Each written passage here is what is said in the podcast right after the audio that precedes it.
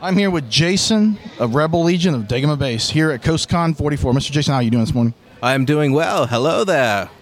Awesome, awesome. You do a lot of stuff with the Star Wars stuff. You tell what your organization does.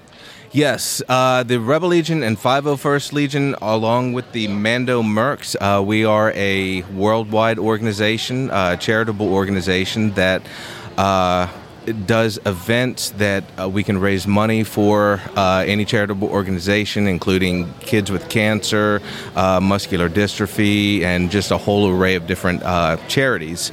So, uh, from there, uh, what we do if somebody takes interest in joining the Legion or the 501st, that you can start to put together a costume, and it would be a movie grade quality costume.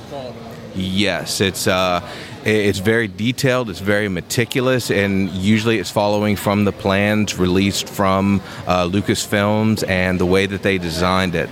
So this is how we can build a costume and once you build it and put it together, it can be approved. And from there, once you're approved, you can join the Legion. There's no annual fees, there's no uh, uh, under or hidden fees or anything of that nature. It's uh, just your costume and that you troop once a year. You be uh, be a part of it, come out uh, and uh, assist with uh, setting up, breaking down, and just spreading joy to people. It's a lot of fun. And then once you that, you can be a member for life. That's cool. How long have you been a member of the organization? What kind of costumes besides Obi Wan do you go? Uh, about five years now, and uh, this is my only costume because I worked really hard to develop it.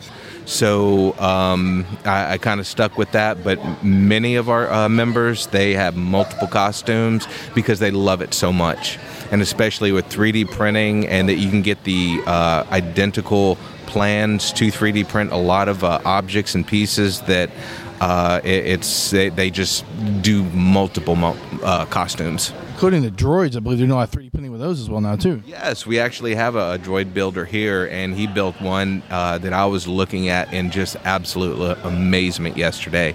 And he said it was all 3D printed and built in pieces, and it, yeah, assembled, and this included all uh, the uh, mechanics, the electronics, the the uh, uh, motherboard, everything that went into it, uh, that he assembled it from scratch. So.